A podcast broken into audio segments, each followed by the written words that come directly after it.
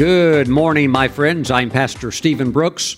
Welcome today to our online, internet, around the world church service. I'm so happy that you're here, and I invite you today into the house of the Lord. And why don't you take your Bible and meet me today in John chapter 12? We're going to receive the tithes and offerings, and we want to look at a verse that will open up our hearts to experience God's very best for us in an area of our life that is very important, and that would be the area of finances. Praise the Lord. Praise God. John 12, verse 23 But Jesus answered them, saying, The hour has come that the Son of Man should be glorified. Now, watch verse 24.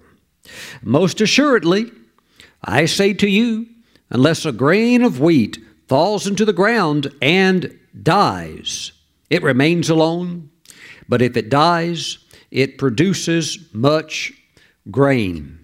There's something amazing about seed. Uh, and the amazing thing about seed is that it, it has to leave your hand and it has to go into the ground if you want to see a harvest come out of that seed. Now, Jesus understood the law of seed time and harvest.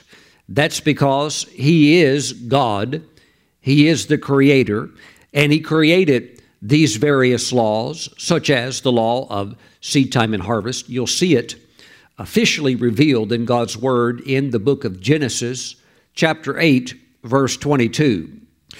But Jesus understood that he was the seed that was being sown so that God, his Father, could have a harvest, and that harvest would be a family.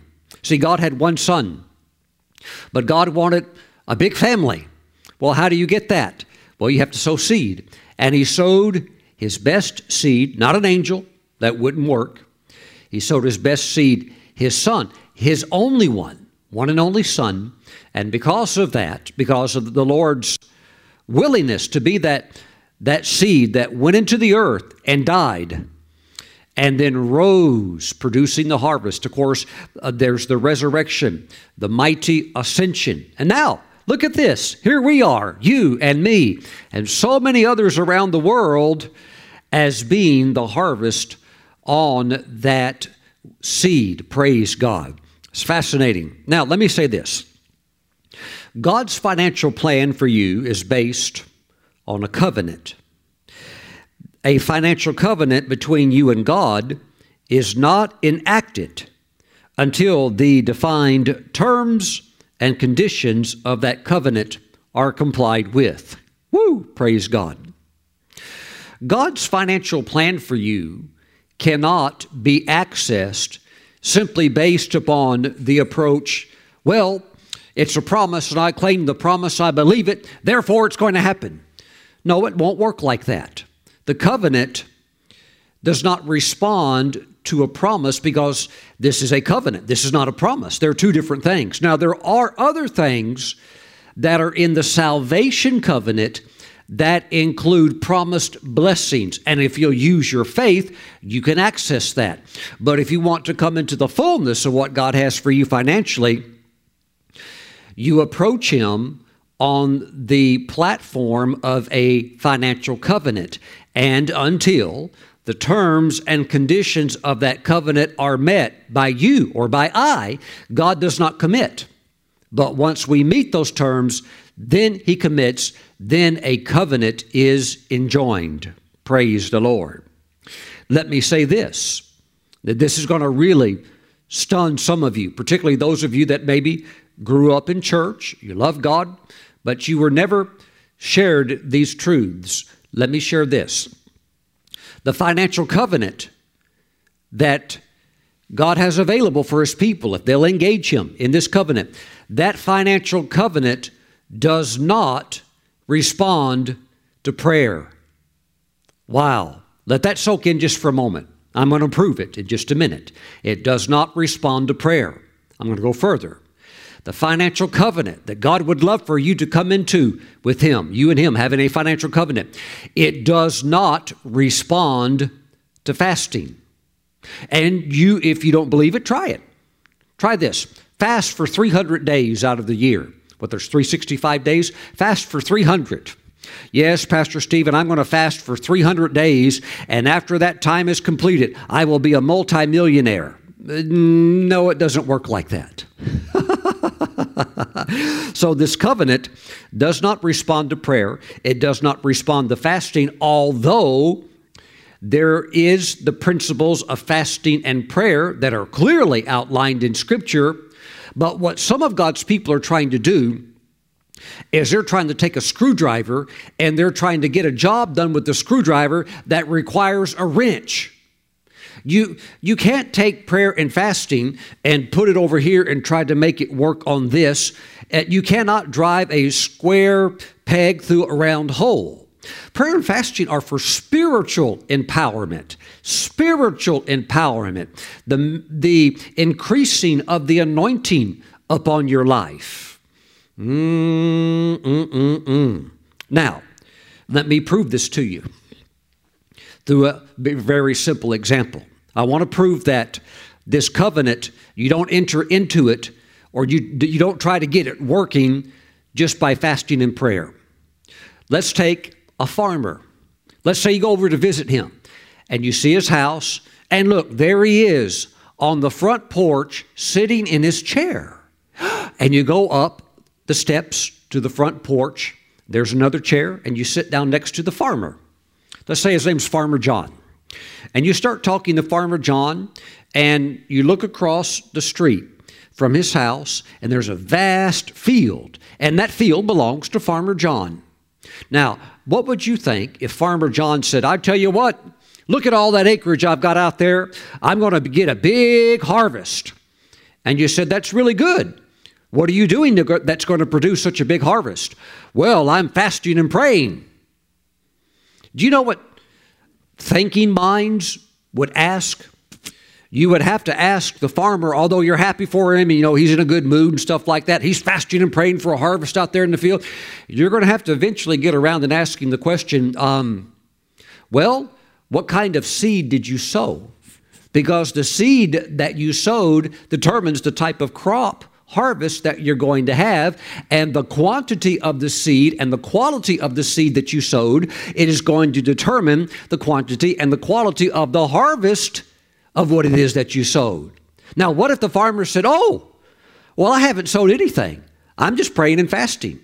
You would say to yourself, I'm sitting on the porch talking to an idiot. Wow. I mean, that we, we don't want to be crude, and we would never want to call somebody uh, something like that that might hurt their feelings. But you would have to think if a farmer thinks he's going to get a harvest out there in that field and he hasn't sowed anything into it, the only thing he's going to get is weeds, thorns, briars, things that just birds fly over, drop these seeds. The next thing you know, you got briars growing in a briar patch or something like that. He's not going to get any watermelons or alfalfa, soybeans or tomatoes or anything like that. You have to sow for that. Praise God. You don't come into a financial covenant by God through saying, oh, I just claim that as a, as a blessing. I claim it. No, you can't, you can't do that. The farmer can't sit on the porch and say, I just claim a harvest. I claim it. I take the promise. No, you have no promise in that. That's covenant working stuff right there. You approach it differently. Mm-mm. Well, how do I get a harvest? how does a farmer get one? You sow. Okay, so the two primary acts that bring you into a financial covenant with God where God obligates himself to be to bless your finances is number one seed time and harvest no seed no harvest you have to be a giver you have to have a giving heart and number two you need to be a tither why well, first of all, it is outlined in Scripture. Is it instructed in God's Word that the tithe belongs to the Lord? But let me go further. While the tithe does belong to the Lord, it is the tithe that secures your destiny. And if you stop tithing, your destiny suddenly is going to hang in the balance and you will probably never complete. Well, I'm not going to say probably, you won't. I say it with absolute confidence. You won't complete what God has called you to do as a non tither. Isn't that strong? But it's true. And let me show that to you in the scriptures. Let's go over to the book of Malachi, chapter 3, verse 10. Bring all the tithes into the storehouse. The tithe is 10% of your increase. 10% of all that you earn, 10% of a gift, financial gift, or whatever that might be, it's 10% of all of your increase. And tithing is the systematic giving of that 10%. Not just every now and then you tithe, maybe when you feel like it. No, it's systematically doing it every single time, consistently. Bring all the tithes into the storehouse, that there may be food in my house. And try me now on this, says the Lord of hosts if I will not open for you the windows of heaven and pour out for you such blessing that there will not be enough room to receive it. Now, when the windows of heaven and the natural are opened, then rain comes down. It rains. Rain has always been a type or a symbol in the Old Testament of the Holy Spirit. And so when you tithe, the Holy Spirit rains down divine, godly ideas that keep you moving forward towards the fulfillment of your destiny that God has mapped out for you. And if you stop tithing, guess what? The rain stops falling. The rain stops falling. And without that anointing of the Holy Spirit and without that mind of Christ, you might not be, you will be stranded and you'll be dry. But as long as you're tithing and you have a giving heart, I'm telling you what, that rain will keep coming down and you'll be fresh. You'll be loaded with good ideas. You'll be implementing godly ideas. You'll be implementing godly wisdom and you'll be increasing and your hand will never be dry. Your, your pocketbook, your wallet, your purse will never be dry. You'll have more than enough. You will be living in the land of Canaan, the land of milk and honey, the land of overflow. Can you shout and say amen? Woo, glory to God. Thank you, Jesus. Amen. Now, I want to go just a little bit further with this because we're right here by it and it's too good to pass up. Now, watch this Malachi 3, verse 7. Yet from the days of your fathers you have gone away from my ordinances have not, and have not kept them. Return to me, and I will return to you.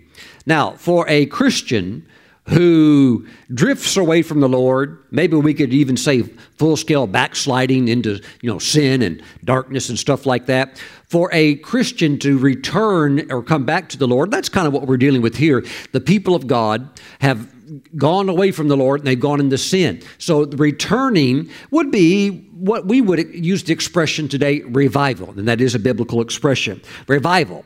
Those that formerly walked with God, they're coming back to God. This is re- a revival. They're returning to the Lord. So here in Scripture, the Lord says, Return to me, and I will return to you. Oh, yes, Pastor Stephen, I'm on the front lines of revival. Pastor Stephen, I want to see all of the lost, all of the children of God who've drifted away. I want to see them come back. Return to me, and I will return to you, says the Lord of hosts. But you said, In what, sh- in what way shall we return?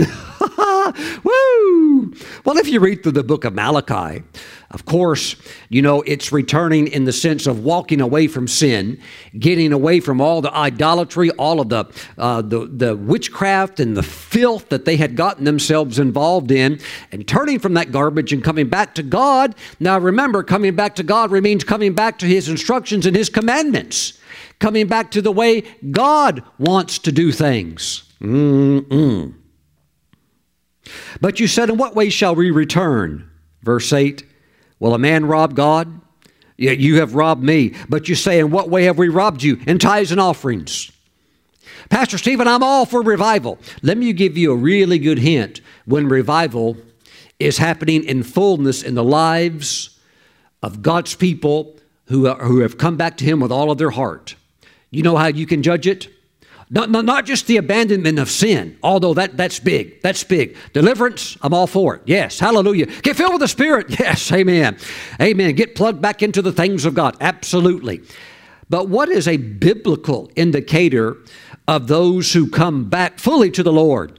They start tithing and giving offerings. They start tithing and giving offerings. You cannot have fullness of revival without there being biblical proofs of revival, one of those being a person is now tithing and a person is now giving offerings.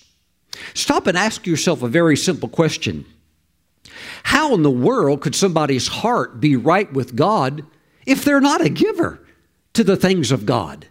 If they don't give God anything or just give God a little scrap or a little trinket, how in the world could somebody's heart be right with God? How can somebody say, I've had revival when you're not a giver? When you don't, you, you have no heart to open your checkbook or your wallet to support the great work of God? No, no, that's not revival. No, that, that's, that's maybe a half measure maybe a little 20% measure. You want full revival? Yes, turn from sin, come serve God, live for God, give your testimony, and also honor the Lord with your finances. That includes the tithe and offerings. Praise the Lord. Amen. In what way shall we return? In tithes and offerings. Pastor Stephen, I want to get my life right with God. Well, for many, that's going to mean getting your finances right with the Lord. And don't act like that's not a part of your life. Well, that's not important, Pastor Stephen. Well, then why do you do it for 40 hours every week? you better believe it's important. Mm-mm. That money that you produce, that is a part of you. That is a part of your creativity, your talent, your energies, your your your your output. Yes, amen. That's important. Praise the Lord. So that is also an expression of your surrender to the Lordship of Jesus, the anointed one. Mm-mm. Praise God. Now, having sh- uh, shared this short encouragement about honoring the Lord with our tithes and offerings, let us now obey the scriptures. Let us now, watch this, walk in revival anointing. And let's bring the tithe into the storehouse of the Lord, and let's also honor the Lord with offerings. Praise God. Praise the Lord. Now, for those of you that prefer to mail in your tithe or in your offering, please send it to Stephen Brooks International, P.O. Box 717. Moravian Falls, North Carolina. The zip code is 28654. If you prefer to bring your tithes and offerings in online. You can do so anytime, day or night, anywhere in the world by visiting the ministry website, stephenbrooks.org. There's a link on the homepage that says Giving and has a red heart on it. You can click that and you'll see the exact spot where you can bring your tithe in. And also, we have various uh, ministry outreaches, various ministry projects. And if you would like to sow an offering into one of those, it would be greatly appreciated and it helps the ministry to continue to expand beyond just our general operating budget, general operating assignment. Praise God. Now lift up your hands, Father.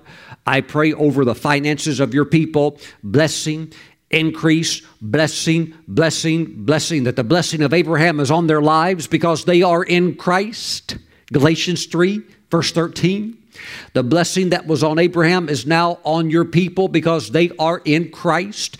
And I thank you that Abraham was very rich, very rich. And I thank you, Father, that you are making your people rich, a full supply, and overflow. Woo! Glory to God. I thank you, Father, that your people are tithers walking in revival anointing, standing at the forefront of what you are doing in the earth today. And I thank you that your people are sowers of seed.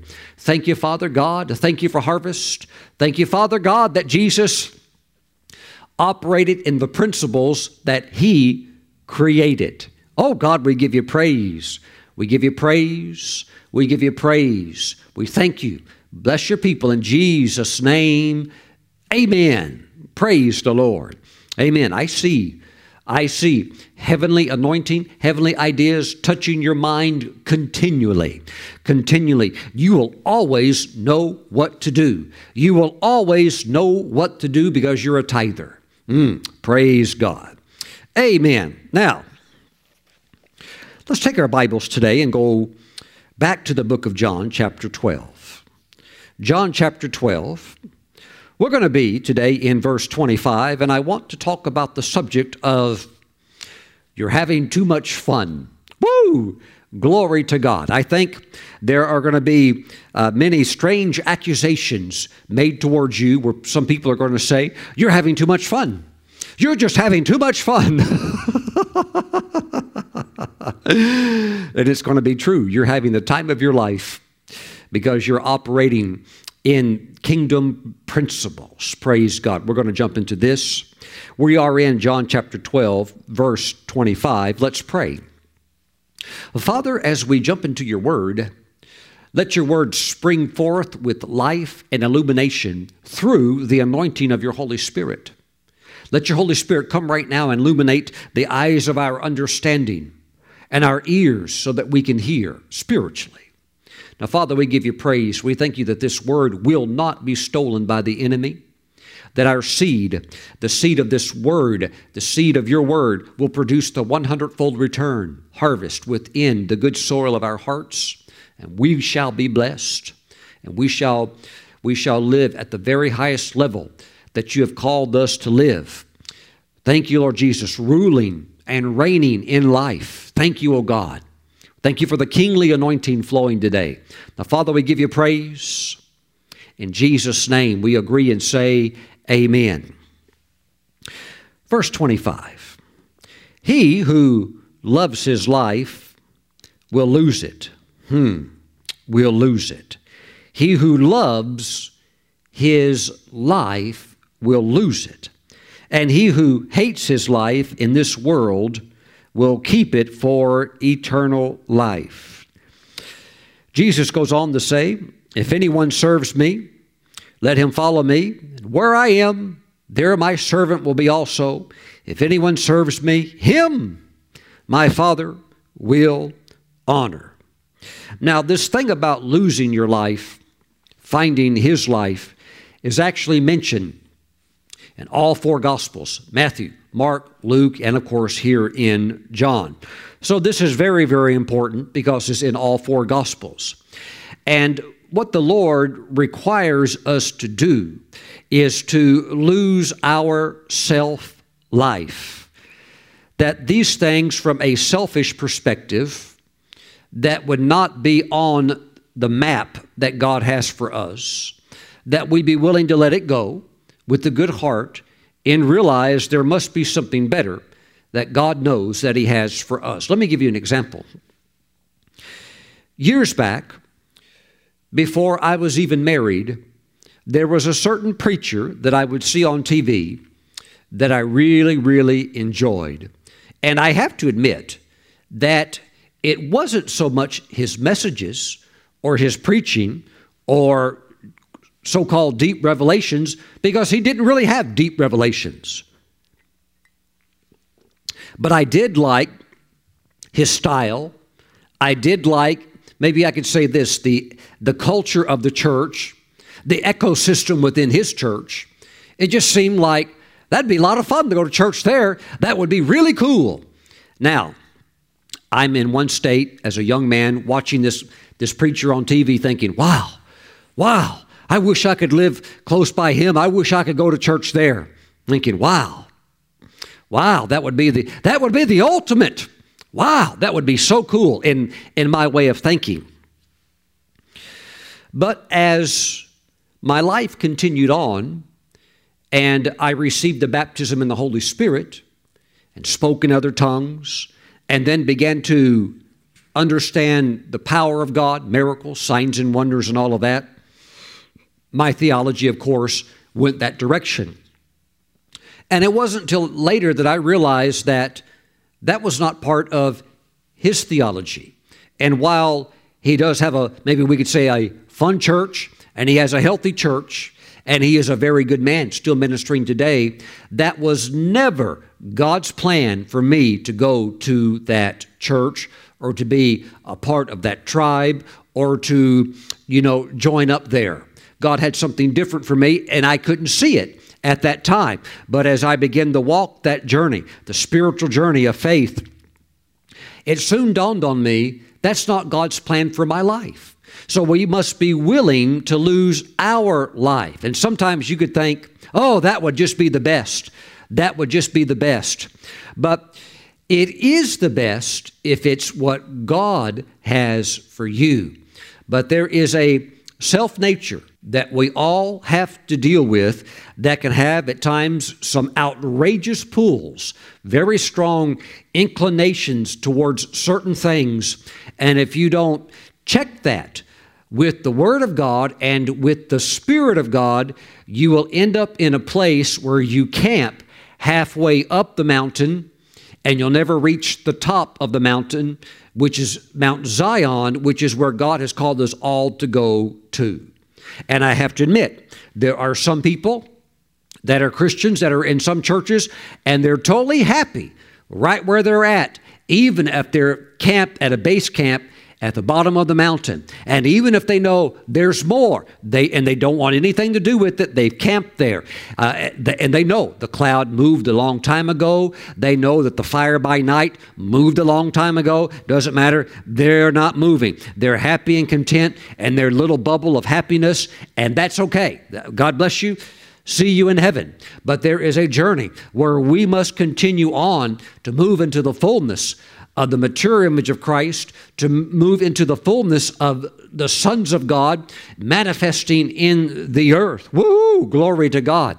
And in order to get there, there are elements of the self life where you have to say, flesh, that's a fun idea, that's nice, but we're not going there. And you know what you'll discover when you go along the path that God has for you? While others may look back and look at your life and think, well, I, I wouldn't want to go that route, you're having the time of your life. And wouldn't you know it? That the church that the Lord had for me, where I was going to be raised up in ministry, happened to be in the same state and that one day I would move to that state and I would go to this other church that was spirit filled. That uh, the church was raised up by an apostle who came out of the Jesus movement, who actually was friends with the other pastor in the other church, but the other pastor.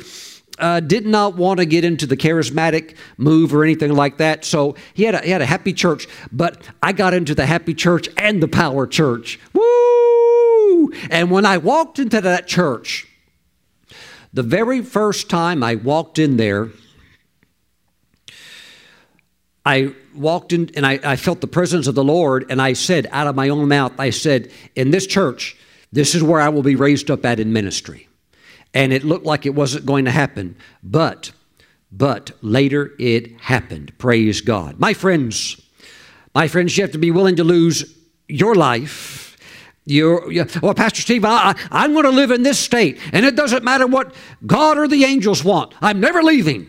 Well, well, if you have a visitation from the Lord, or you have a very strong uh, witness of the Holy Spirit that uh, you're going to have to go somewhere else, you better get ready to pack because if you don't, you're going to miss out on the time of your life. Mm-mm. And if you stay and you're thinking you're having fun, well, go ahead and enjoy it because that's the maximum fun you're going to have. But if you tie into this kingdom life where you lose your life, then that's actually when you find out what real living is. That's when you find the life that God has for you. And, and the Lord had told Jeremiah, Look, before you were ever born, I had already ordained you as a prophet to the nations. Woo! So what do you do? You tie in to that path that God has for you. And maybe maybe you don't quite understand it uh, when you're younger in the Lord, and maybe you think, oh, I'm going to do this. But you know what? God smiles and, and just says, well, you think you're going to do that, but I've got a few uh, fun curveballs for you, and I'm going to move you over here, and you're going to like it more than you ever even knew. Praise God. Now, that's what we're seeing here. He who loves his life will lose it, and he who hates his life in this world will keep it for eternal life. Wow, there are so many examples throughout Scripture, and I know in our own lives where if we were to just allow our fleshly impulses to direct what we're going to do, where we're going to live, what kind of a job we're going to work, or who we're going to marry, or all of this or all of that, I tell you what, we would be in an absolute mess. We have to allow Jesus to be not only Savior, but Lord over our lives. Why? He wants what's best for us. Mm-mm. Thank you, Lord Jesus. Hallelujah. Mm-mm. You know why some people are unhappy? And I'm talking about Christians. Why there are some unhappy Christians is because they are endeavoring to live their lives not according to the kingdom principles. They're trying to follow the Frank Sinatra principle. Which uh, you know he was he was famous for the song. I think the song was written like in 1975 called "My Way," and he basically sang the song that became celebrated amongst unbelievers as being like a theme song. Uh, and you know, the song goes like, I did it my way. And people celebrate and say, oh, that's wonderful. He did it his way. Well, what good is it when you do, your, when you do it your way, and then you die in your sins and you go to hell? I mean, what, what's, what's so good about that? What is so good about it when you do it your way and you're working for the mafia? What's so good about it where the Lord, uh, where the world applauds? Oh, yes, yeah, we love you. Yeah, we celebrate you. What, what does that matter when you're completely out of God's will? No, you can't, you can't truly know what real happiness is. Mm-mm. Happiness begins, number one, with salvation in Christ. And then you begin to understand God's will for your life. Praise the Lord. Thank you, Jesus. And I think there are some in the body of Christ. And let me let me paraphrase this or put this in brackets there's probably about, I think about 1.5% that going, this will apply to of whom I'm speaking to. God actually wants you to uh, prepare yourself for the ministry. And you're like, I don't want to do that. I don't want to do that. I, I want to do something else in life. I don't want to do that. But yet, it's what God has for you. And if you try to override that, and do your own thing, uh, you're, you're going to be an unhappy person. It doesn't matter how much money you have, it, do, it doesn't matter how well put together your life appears to be, and people even say, Oh, you got a beautiful life. Something will be off, and there will be a deep sense of unfulfillment in your life. Mm-mm. Praise God. I've known a couple of people that the Lord called into the ministry. And they said no. They said no. And they still had plenty of money. They still had some things, you know, go well for them. But their lives never went to that high place that God had for them. I know one man personally who was very close friends with the world's leading prophet. At that, at that time, that prophet was considered the leading prophet on the planet. And this man is his friend. Well, I know the friend. He's a very old man now.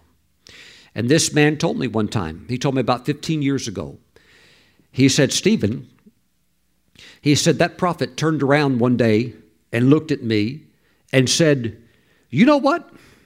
You're supposed to be doing the exact same thing that I'm doing. He goes, Oh, oh, oh, I, I don't want to do that. I don't want to do that. Mm-mm. Mm.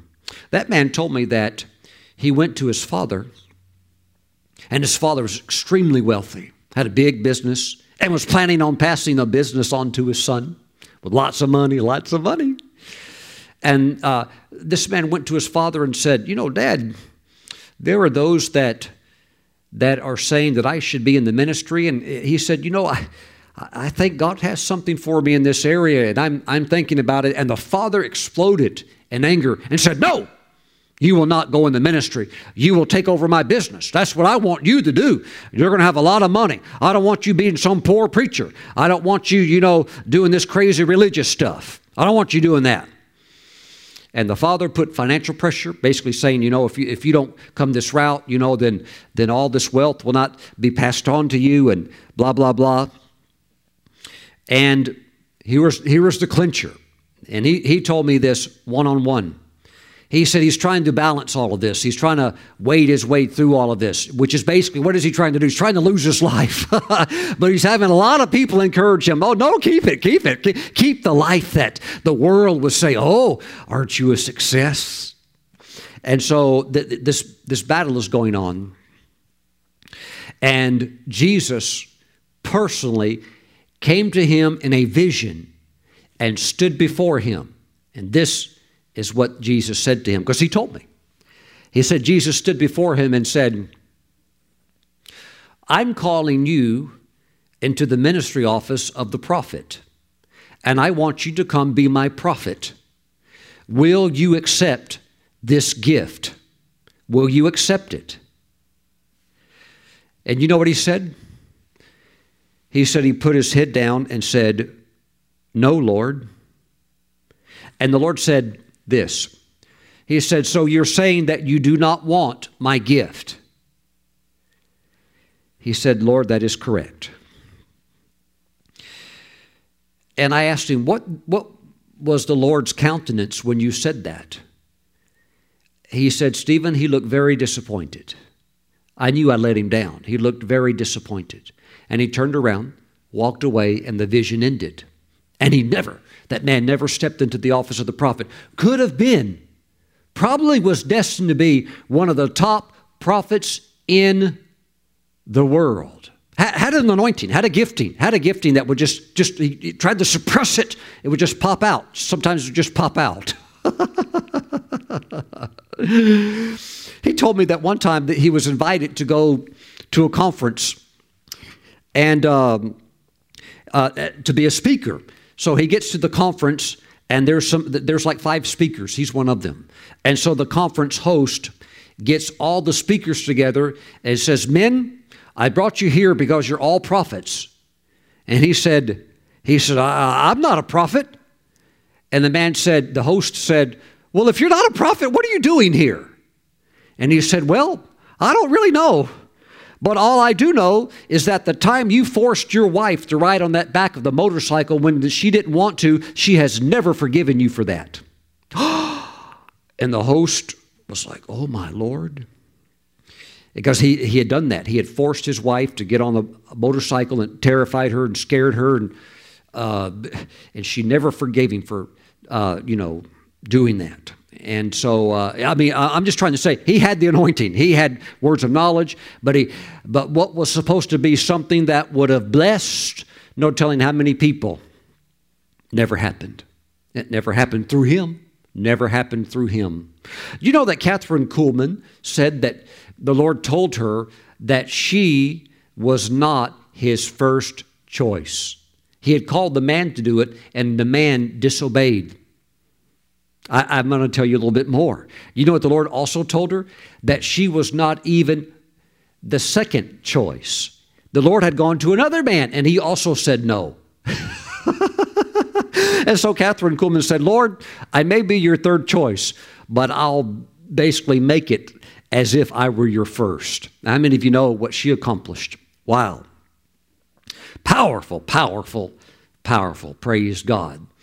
Amen. You'll never, ever be happy in the hidden areas of your heart if you're out of God's will doing your own thing. And you'll never know what real life is until you lay all that selfish stuff down and come into what God has for you. Oh, you'll have people that don't, that don't understand, they don't get it, and they'll say, Oh, we can't believe he walked away from all of this for that. But what they don't understand is that you walked into the glory, you walked into the blessing, and for the rest of eternity, you will be honored and rewarded. Mm-mm. While all the others that are applauding, all the baloney of the world, that time will come when all of that goes up literally in smoke. Because that's all it is, anyhow smoke and mirrors. Just a fake, empty illusion Mm-mm. that has no eternal value. Hallelujah. Our lives must glorify the Lord. Our lives must glorify the Lord. There's room for you on the cross. Praise God. Amen. Hallelujah. Glory to God. Get up on the cross. Hallelujah. And die to all the silly stuff and step into the high calling that God has for your life. There's about, uh, there's just a few people. There's a few people. God's called you into the ministry and you've been running. You've been trying to bury that. You've been trying to hide that, making all kinds of excuses. Even Moses said, uh, Lord, Lord, I, uh, I don't know how to talk. And God said, Am I not the God that formed the mouth of man and created the tongue? I know how to make people talk. All right, if you're going to give me a hard time, I'll let Aaron do all the talking. You stand there. Woo! Hallelujah. Ooh, ooh. There, again, there's just a couple people that you're watching me, and you have you have actually have been involved in ministry before, and you have sensed that anointing that comes upon a fivefold ministry office, whether it's apostle, prophet, evangelist, pastor, teacher, and you have gotten out of that completely. You, I don't know what happened. Something happened, and you're not even in it anymore. This is what I would say to you. I would say to you what is mentioned in the book of Romans. The gifts and callings of God are irrevocable.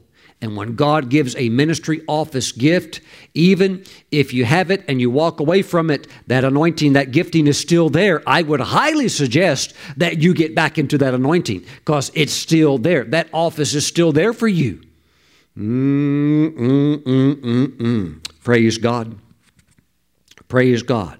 I believe that you're going to do what God called you to do. Now, of course, not everybody's called into the full time ministry. Technically, only about 15% is called of the church is called into the full-time ministry. So that 85% you know you're going to be plugged into the career field that god has for you. But in that career field you need to bring the lord. Glory! Hallelujah! And you need to go in the, the uh, direction of what god has for you regardless of where that is uh, and regardless of where that would be god wants you to go with that flow God wants you to go with that flow. Now, I will say this God wants you to be happy, God wants you to have the desires of your heart, but there is an element sometimes where these rich things of the Lord are hidden in obscure paths that, in some ways, may not look like the funnest thing that you would like to be involved in. But all I can assure you concerning that is this if that it's if, it, if it's of god trust me you're going to end up having the time of your life woo praise the lord hallelujah glory to god thank you jesus let me just say i love preaching Preaching for me is not an inconvenience. Oh, you know, like, oh, I've got to get another message together. Ah, I hate doing this. No, hallelujah. I love preaching. I love studying the Word.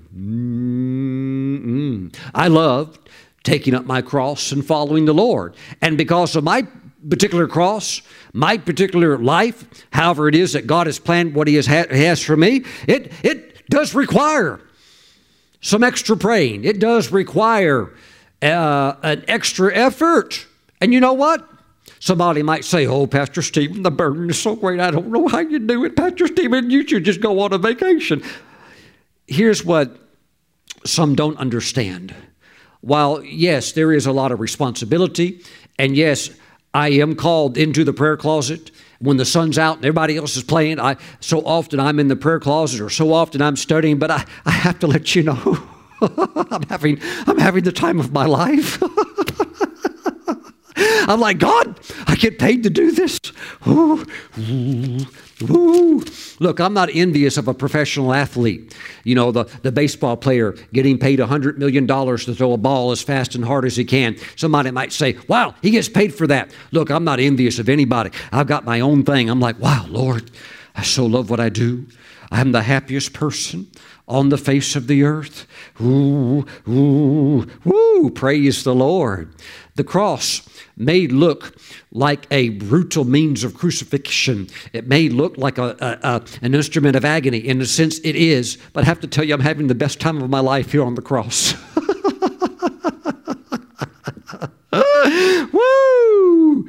Glory to God. Because one of the keys, really, of coming into uh, you know the more unusual glory encounters is you just you have to put your time in if you look at somebody who's very developed with their muscles look look regardless of the method regardless of how they actually went through the procedures. The bottom line is they put time in in the weight room. They're in the gym, they're in the strength training room.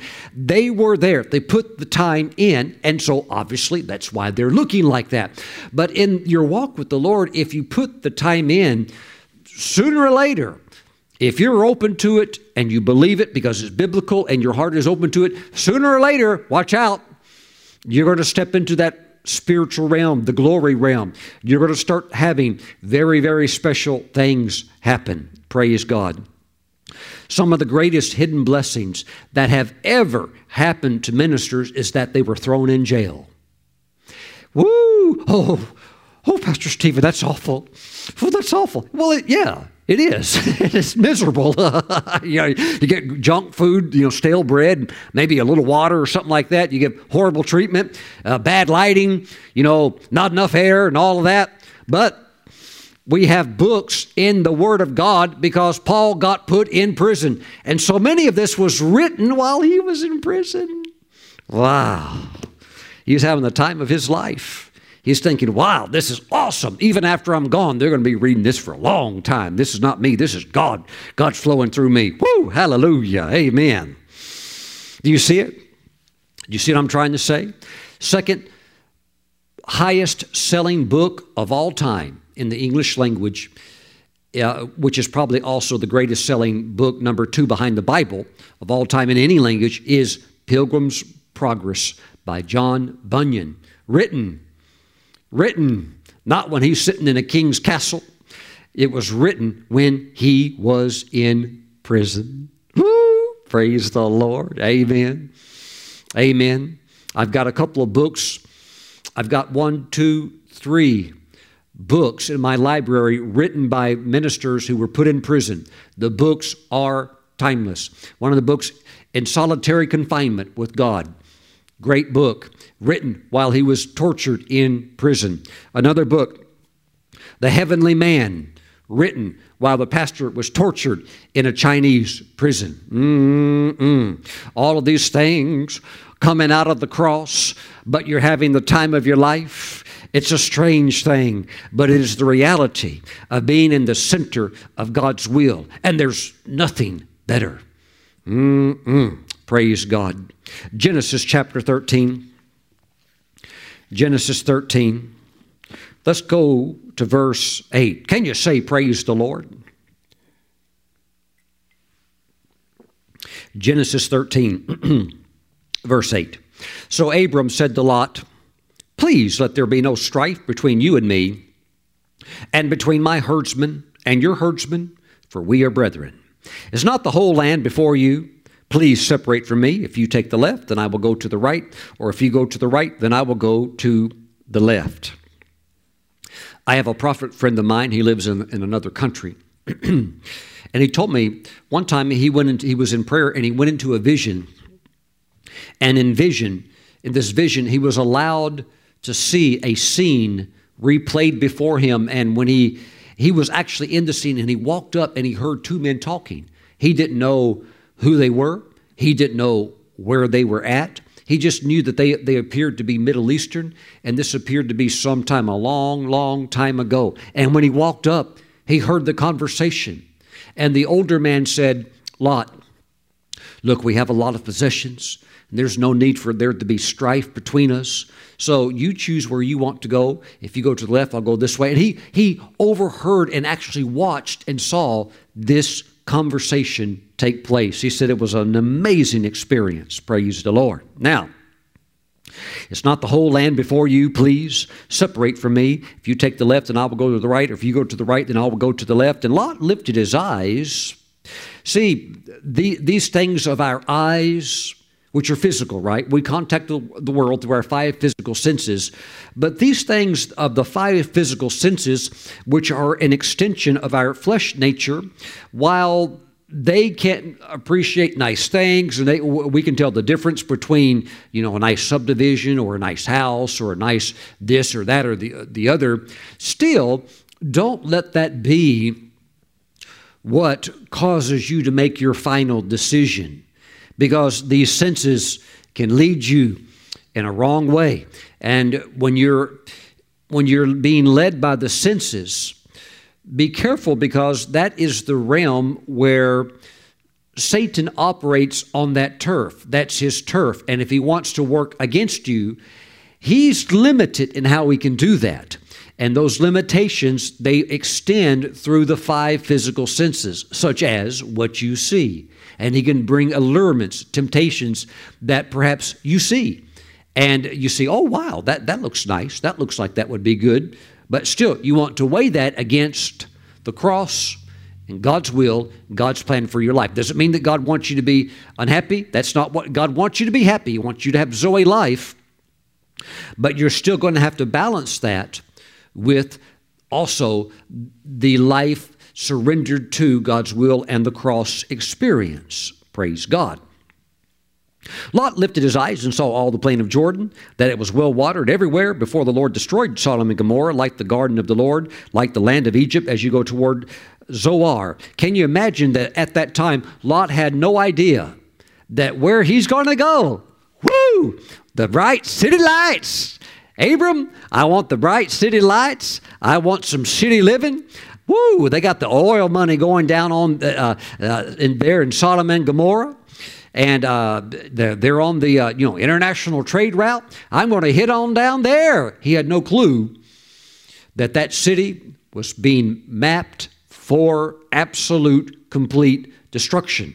And honestly, he wasn't interested in that. He's just ready for a good time. Ready for a good time. Praise the Lord. Now, then Lot chose for himself all the plain of Jordan. Lot journeyed east, and they separated from each other. That was the biggest mistake Lot ever made. Now, technically, it really goes back to Abram because Abram wasn't supposed to bring Lot with him. He, he was supposed to leave the Ur of the Chaldees and get out of there.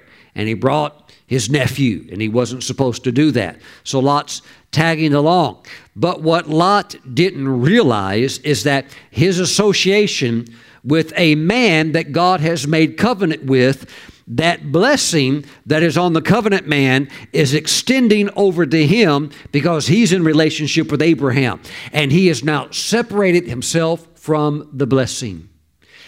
Wow, that was the first mistake he made. The second mistake he made was going to a place that was not God's choice for him. Now, we see here in verse 13, but the men of Sodom, this is where Lot went, but the men of Sodom were exceedingly wicked and sinful against the Lord. And the Lord said to Abram, after Lot had separated from him, Lift your eyes now and look. Now, once Lot's out of the picture with his fleshly self, now, yes, we will acknowledge that he was a righteous man, but he did not have this covenant thing going on with God like Abraham did. Praise the Lord. So once a Lot leaves, now he's finally out of the picture. God reveals more of the fullness of what he has for Abraham with the name change and all the land that he has for him and so forth. But Lot's about to go in the hot water, and it's not good. Watch out for these types of things. Praise the Lord. He moved basically into a den of iniquity he moved into a real mess. Well, it looked good. What was I supposed to do? Well, you're supposed to not just look for the fun thing, although God wants you to have fun, you're supposed to look for the God thing. And uh, that's a very dangerous place to be. Now, I will admit, sometimes the Lord can send you to a city or an area, maybe that has a lot of drugs, maybe has a lot of yucky stuff going on. But if God wants you to be there, you're going to be okay. But if you go there, God didn't send you, and you go there just because, oh, that's where that's where it's at. That's where I'm going. You're probably going to have some very, very difficult things to go through that God never intentionally planned for you to experience. So you'll have to go through this experience of learning it. And then after you've learned it, you know, you probably got to get bailed out by God. And, you know, then pick up where you left off and get moving. But when you're looking at people like Lot, you're looking at people that are not really trying to, you know, serve the Lord to the uttermost. They're in it for you know what they can uh, what they can get out of it, and uh, you know if that if that somehow is you know corresponding with God with what God wants, that, that that's okay. But they're mainly they're mainly tracking, you know, all things physical. Mm-mm. This is this is dangerous. Watch out for that. Watch out for that. Now, 1 Samuel chapter 17. David is a man that knew what God had for him. He embraced God's plan, although it had difficulties and many challenges, but he embraced it and he loved it. And because of that, he excelled in life. He became famous and he was a great blessing. And we're still talking about him today. And I would like for us to look at 1 Samuel chapter 17, verse 49. Then David put his hand in his bag took out a stone and he slung it and struck the Philistine in his forehead, so that the stone sank into his forehead and he fell on his face to the earth. What do you have here? You have a man in his calling, functioning in the anointing. You have a man that's doing what God has called him to do. He's on task. He's not just trying to run around and do whatever the most convenient thing. No, he wants what God wants for him, regardless of what that cost is, and he's in it and he's on his game, praise the Lord. Mm-mm. And you know, David just found out that you know killing killing giants is fun. oh, Pastor Stephen, I would never want to do that. That's so dangerous. Oh, Pastor Stephen, I mean, you could die. Somebody should have warned David and told him to stay home. Well, they did. They told him all of that. He's like, nah, I'm aware of all of that, but you know what? This is what God has for me, and this is direction I go. Well, what if you die? Well, then I die, and you want to be concerned about me anymore. It'll all be over with, and you know, I'll just go to be with the Lord. But outside of that, I'm not going to die. I'm going to live and declare the goodness and the glory of God. So David prevailed over the Philistine with a sling and a stone and struck the Philistine and killed him. But there was no sword in the hand of David. Praise God. Mm-mm. So you'll find out in life that you need to move towards what brings you joy. Watch this joy in the Lord. And for David, that just so happened to be that on his assignment was killing giants, and he liked it, and he was good at it. Mm-mm. Praise God. And others, that's probably not their calling. You know, maybe, maybe go do something else, make pottery, you know, or you know, some something else that's nice and safe. But for David, that that's his thing, and that's actually where he's safest at, right in the midst of that. You know, the the man that God used to bring great revival to England and also to America in the 1700s was a man named John Wesley. And John Wesley, while he had many people that, that loved him and celebrated him as a man of God, he had a lot of people that would like to see him disappear. And because he's preaching outside of a typical church structure, because the Church of England said, "No, no, no, we don't, we don't want you. We don't like the way you're, you're kind of like a little too free for us. Don't like your style." So they gave him the, you know, the boot, threw him out of the church. So he starts preaching out in what we would call public spaces. And out in the public, uh, these public spaces, you know, people can yell, shout, throw bottles or stuff like that. And so, in those type of environments, you have to be called by God and do what you're supposed to do. And if and if it's dangerous, if you're in the Lord's will, He'll protect you. And don't forget, John Wesley was five feet, three inches tall, and he weighed 120 pounds. Wow. And there were men that wanted to kill him. There were big, bad, tough guys that wanted to just beat him up, and nobody could ever do it. it just, there was some kind of like invisible shield around him that protected him. Now, yes, he had men that stood with him and would try to, you know, watch his back, but hey, th- this, this is an area where still, you're out in the wide open. There's no police officers.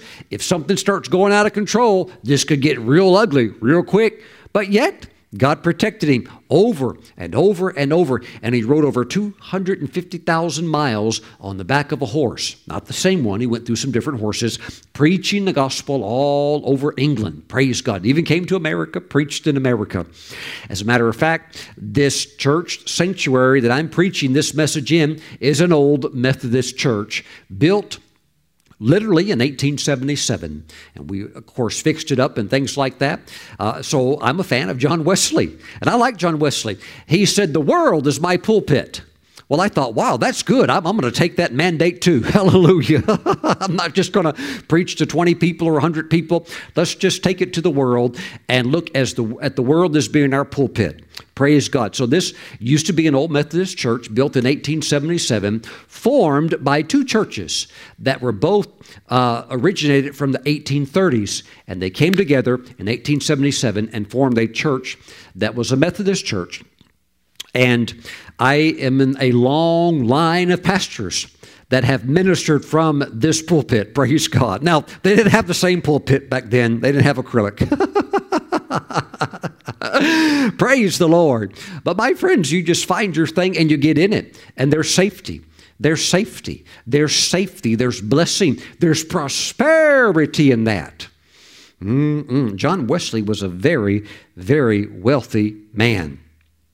Now, as you continue on in that calling, in that anointing, having the time of your life, you do reach some points in your life where the you know it's like a storybook the, the chapter changes maybe you have to judge uh, adjust things a little bit and we know that with Moses, says he lived to be 120 years old. His strength was not diminished. His eyesight was not diminished. He was strong. He was ready to roll. But at the same time, he had also said in the different scripture that he can't go in and out the way that he used to. All right, Moses, we'll give you we'll give you a little break. We know you, are not a spring chicken anymore. You're 100 and whatever, 14 or 112. Whenever he began to realize, you know, I don't quite have that bounce like I used to. What, you, what do you do when perhaps you're in a different season in your life, but you still want to stay in the things of God, walk in the fullness of God, walk in the fun? Hallelujah. What do you do? We see an example uh, in 2 Samuel chapter 21, verse 15. When the Philistines were at war again with Israel, David, now he's much older now, David and his servants with him went down and fought against the Philistines, and David grew faint.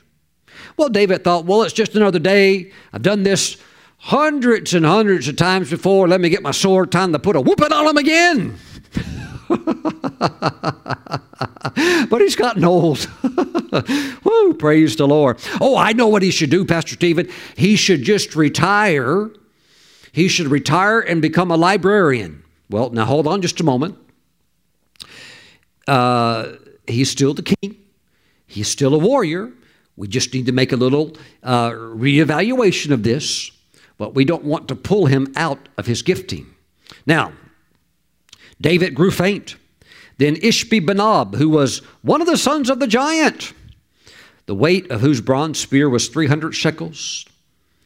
He probably should have been on the Olympic javelin team, who was bearing the new sword, thought he could kill David.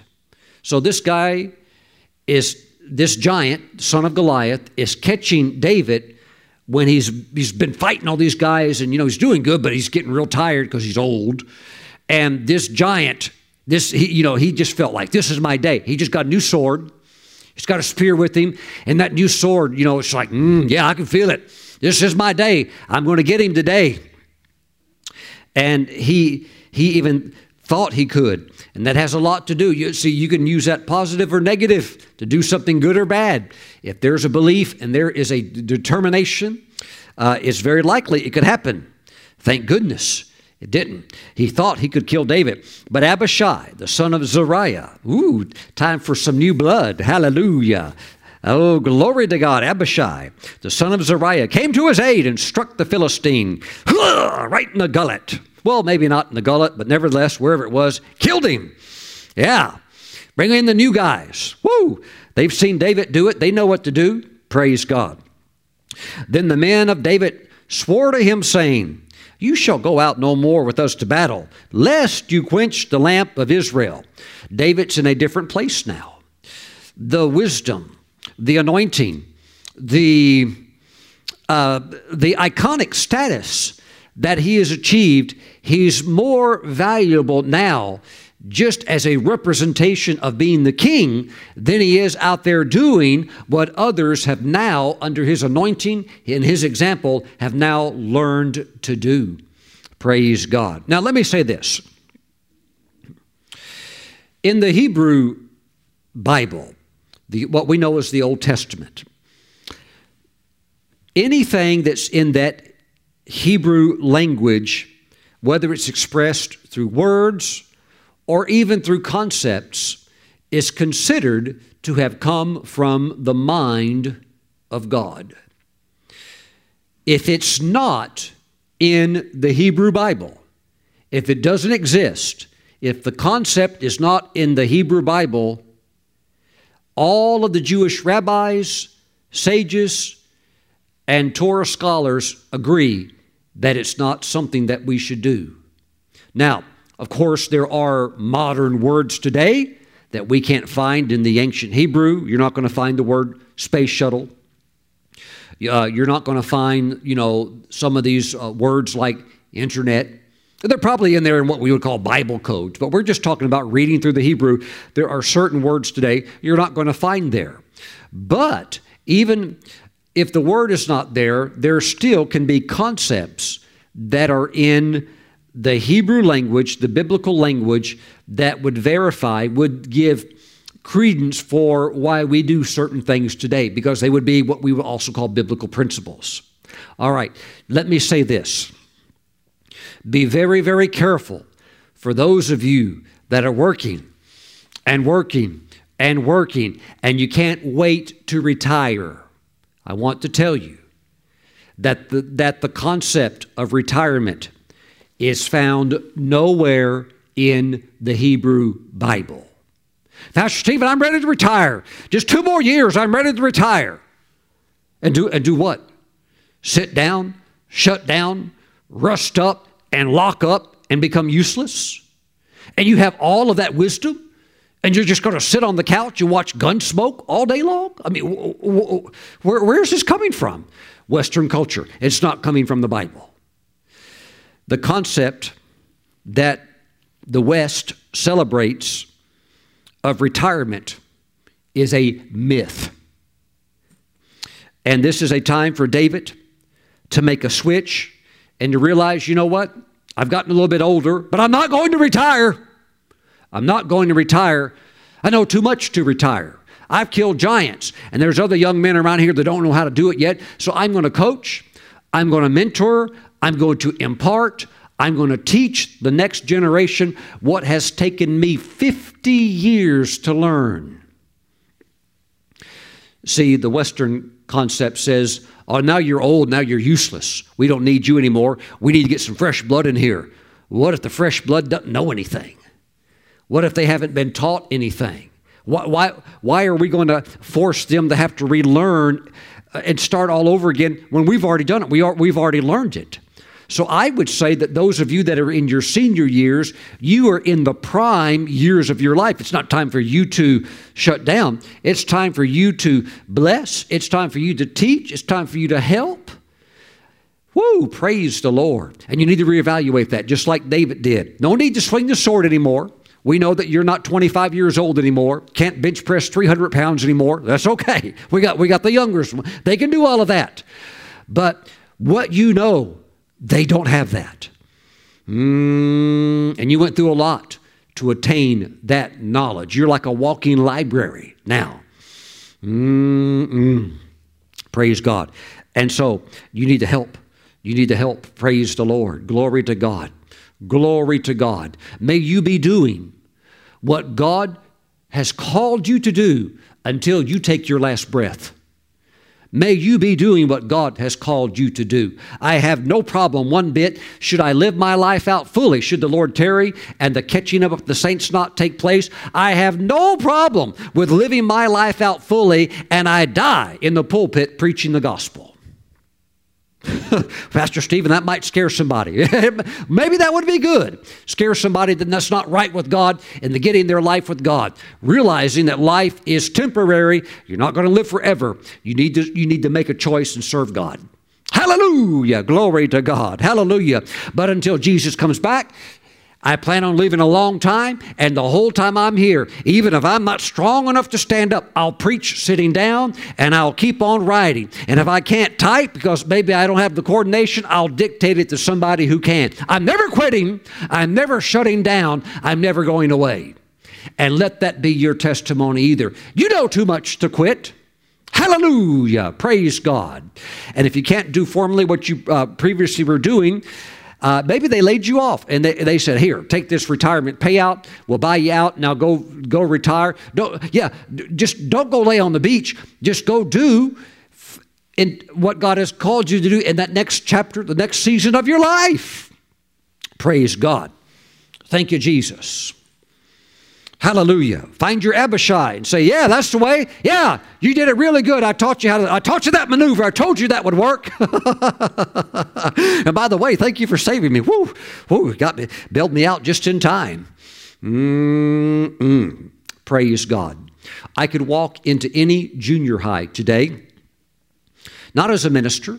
I, uh, I could walk into any junior high, and if you took me to the PE class, where the young boys are at or where the young girls are at, and you allowed me to look at them, I could pick three from either group, three of the guys, three of the girls, and I could say, look, if you want a full scholarship by the time you're a senior or even a junior, if you want the scholarships rolling in by the time you're a junior of colleges inviting you of where to go, if I could take them when they're in eighth grade, I, and if they were willing to train, I could tell them exactly what to do in training in track and field that by the time they are, are in 11th grade or by 12th grade, there's full scholarships rides to almost any Division One school that they could dream of going to.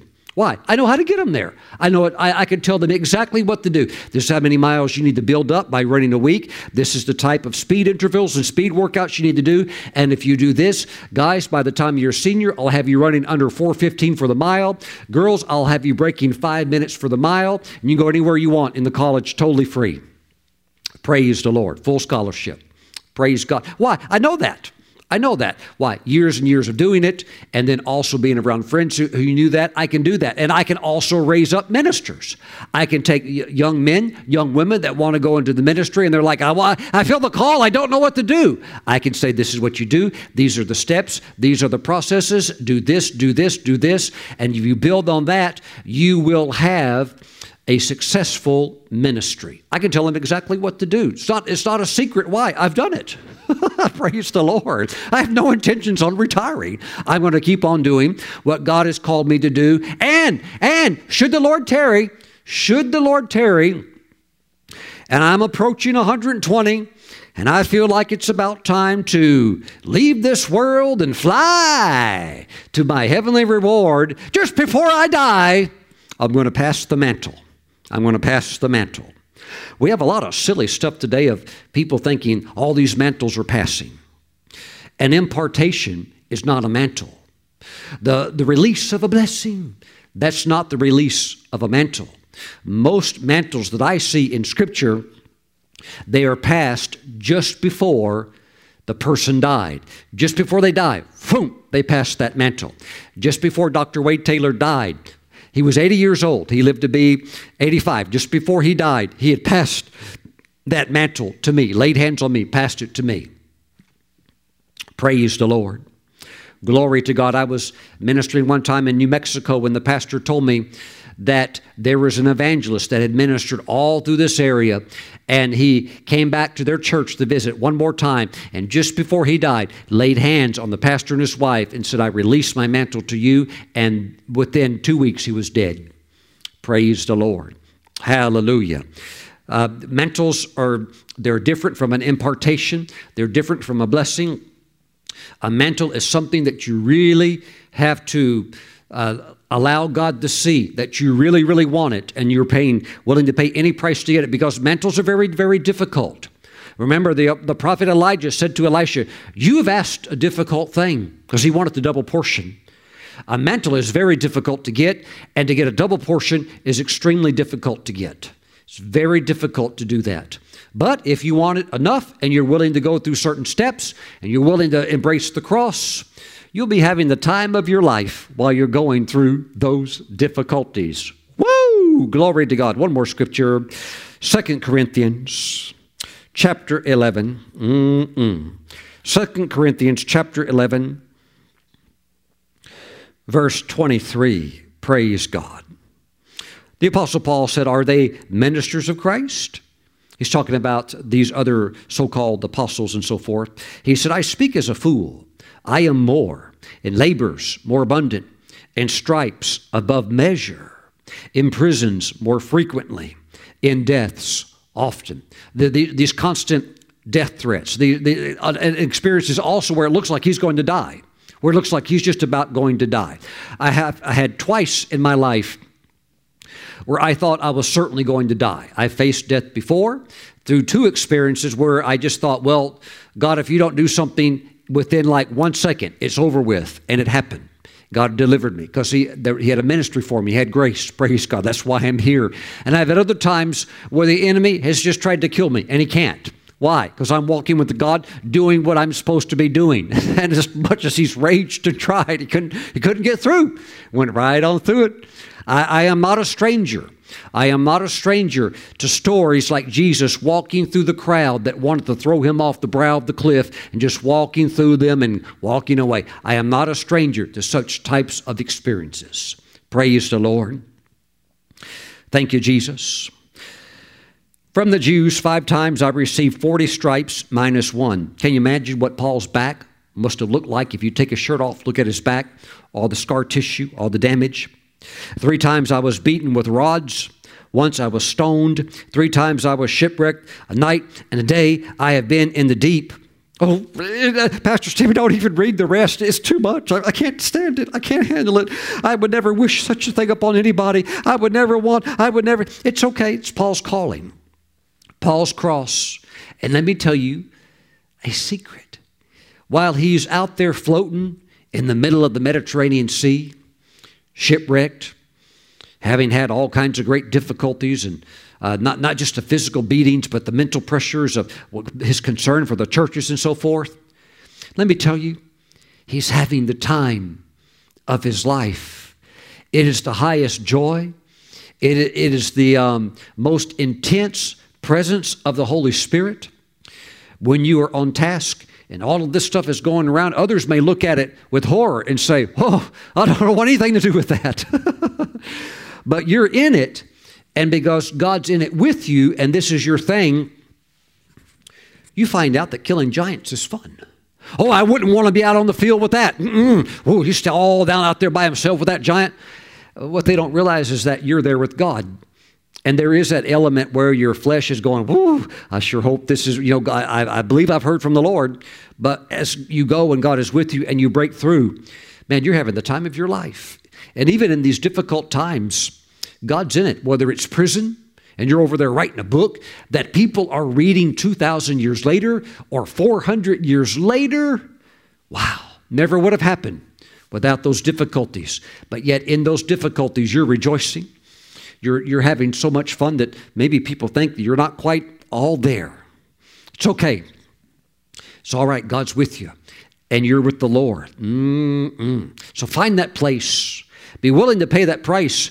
For some of you, God's trying to set you up to receive a mantle you really would you should yield to the holy spirit and go that route go that path because god knows where it's leading. Something powerful something sacred something precious something that all the money in the world can't buy. Something that's so good that yes god will bring honor to you in this life. You will be honored in this life but but it's so sacred and so good that truly the fullness of the reward can only be received when you cross over to the other side so get up and get going and have the time of your life living in the Lord and for the Lord. There's opportunities all around you for the kingdom. Pastor Stephen, I don't really know what to do. Get plugged in, get doing something. Praise the Lord. Lift your hands. Father, I pray for your people as they're watching, as they're contemplating, as they're meditating I pray, Father, that they lose their life in order to find it. Thank you. To find the life that you have for them. Thank you. Thank you, Father God. I give you glory and praise. I thank you, Father God. And Father, what you have cannot be found in Sodom and Gomorrah, cannot be found unless you sent somebody there as an evangelist. But Father, you also don't send somebody to areas that are not receptive, where it's just, you already know it's, there's not going to be fruit there. Oh, Father, we praise you. We praise you. But we thank you. We thank you, Father God. Show your people the path of the cross, the path of highest joy. In Jesus' name, amen. St. Francis of Assisi, who lived in the 11th, uh, in the 1100s, although of course he lived in Assisi, Italy, and traveled throughout Italy. A lot of people don't know he actually uh, took a journey one time, a special trip, and he went all the way to the Middle East. And he won a Muslim prince to the Lord. Now, the conversion took place in secret. And the, uh, the Sultan said, he said, Francis, if my people find out the commitment I have made to Jesus Christ, then there's going to be bloodshed all over the place. So I'm going to keep this in my heart, and I'm going to always serve the Lord Jesus Christ. And when possible, I'll, I'll share it with others. But I'm not just going to go out and start talking about this, or my, my head will be off within minutes. So uh, that was something special that came out of that. But the Lord spoke to Francis while he was there in that part of the world and said, Return and go back home because your ministry will bear very, very little fruit here.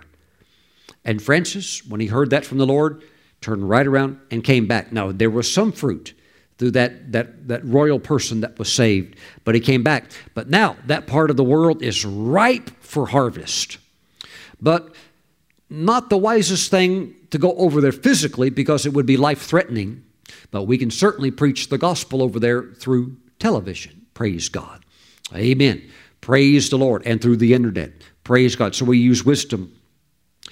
We use wisdom. Praise the Lord. Glory to God. God's got that path for you. Yes, it is the path of the cross, but it's the path of highest joy. I thank you, Father, that you are revealing it to your people right now. We thank you. In Jesus' name, amen. Amen. Watch out for that sneaky flesh. Watch out. Watch out. Go the way of the Spirit. You're going to find the real joy. Mm-mm. Praise the Lord. If you're watching today's message and you don't know Christ as your Lord and Savior, well, He died on the cross just for you, and He rose from the dead on the third day, and He's ascended into heaven, and He's seated right now at the right hand of God. And if you would like to receive forgiveness of sins, He has made that available for you through His death upon the cross. So if you would like to come to Christ right now, pray this prayer after me. Say, Jesus, I repent of all of my sins, and I ask you to wash my sins completely away. Jesus, I give my life to you. Come into my heart right now. I surrender my life to you. Write my name in your book of life, and I receive you now as my Lord and Savior. From this day forward, step in and take control. Thank you, Jesus. In your name I pray. Amen. Amen. Somebody, you have made, you've made your decision to receive Christ. You've prayed that prayer. You're a drug dealer. And you're thinking, I've given my life to Jesus. What do I do now? What do I do now? I'm, I'm tangled up in all of this stuff. The Lord's going to help walk you right out of it safely. He'll protect you. He'll walk you right out of it to the life He's planned for you. Just trust Him. He's going to walk you right out of it. He will show you what to do. As some of you would say, it's complicated, Pastor Stephen. God specializes in untangling messes that we can get ourselves into where we're so tied up. The devil laughs and says, You'll never get out of this. God can get you out of anything when you surrendered to Him. And those of you that have surrendered, He's walking you out of it right now. Say goodbye to trouble. Trouble can't keep you, trouble can't hold you down. God's walking you out of it into the beautiful path that He has for you. Thank you, Father. Thank you, Father. For those of you that give more credence to the opinions of men, to the opinions of relatives that don't serve God, or maybe they do, but they don't really want to serve Him completely, you need to make up your mind. Who are you going to serve? Joshua said, As for me and my house, we're going to serve the Lord. We're not, we're not playing around. We're going to serve the Lord no matter what. And he's basically saying, As for me and my house, he's saying, For me and my tribe, because he was the leader of the tribe that he was over, we're going to serve the Lord. I don't know about the rest of you. We're going to serve the Lord. And you need to have that attitude. If you do that and you're and you're willing to not compromise, you'll end up in the place of great blessing that God has for you. Keep moving forward. Father, bless your people. Thank you. Let's take Holy Communion. Grab some unleavened bread. These little wafers work just fine. Grab some grape juice. Let's pray. Father, thank you for the bread, the juice. As we pray this prayer, we thank you that these items, the bread and the juice, are consecrated and they are now set apart as holy. We give you praise, we give you glory. We thank you, Father, this is now the flesh, this is now the blood of Jesus. Father, as we receive the body of Jesus, his holy flesh, we thank you that you have a phenomenal plan for each and every one of us, individually as well as collectively as a body of believers. We thank you, Father God, we thank you, Father God, that we are pressing to the high calling. And Father, as we receive the flesh of Jesus, we thank you for no wasted time, no lost time. We are busy about our Father's business. We thank you, Father, for the example of Jesus. In His name we pray. Amen. Let's receive.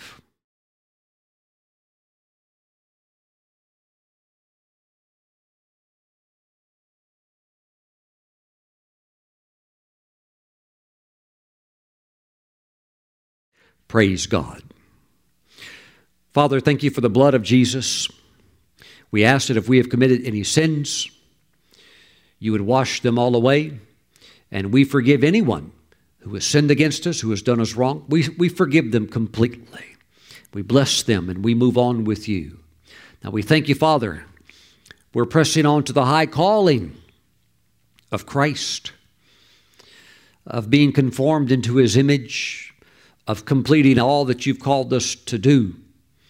Thank you, Father God. And one day we can rest. One day we'll hear, Well done, good and faithful servant. Till then, may we be found living life to the fullest by staying on task, doing what you called us to do, whether it's killing giants or skinning fish. Doesn't matter. Whatever the calling is, let us be after it and join it to the fullest. We thank you, Father God. We thank you. We give you praise.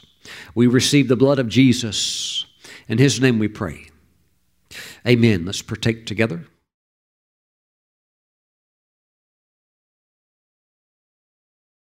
Praise the Lord. Glory. Glory, glory, glory to God. Glory to God. The Lord is good. The Lord is good. Now, Revelation is coming down right now. Anointing is flowing right now, and you're getting you're getting peeks into your destiny. You're getting the curtain pulled back some, and you're seeing more. God's not going to show you everything because the just shall live by faith. This is a faith walk, but He does show you enough to keep you moving forward with great excitement and joy. And God's showing you a little bit more of what He has for you and you need to keep moving in that direction. Move towards the joy. Oh, I don't want to move towards the cross, Pastor Stephen. That, that's all. No, that's where the life's at. Move towards the joy. Wherever the joy is at, the true joy, that true joy in the Lord, that's where you want to go. That's where you want to go. Don't let the flesh deceive you and pull you into a fleshly joy. Move towards the joy of the Lord, and you have the time of your life. You'll have the time of your life. Praise the Lord. Father, bless your people In Jesus' beautiful name. Amen. Thank you for watching. See you back next time.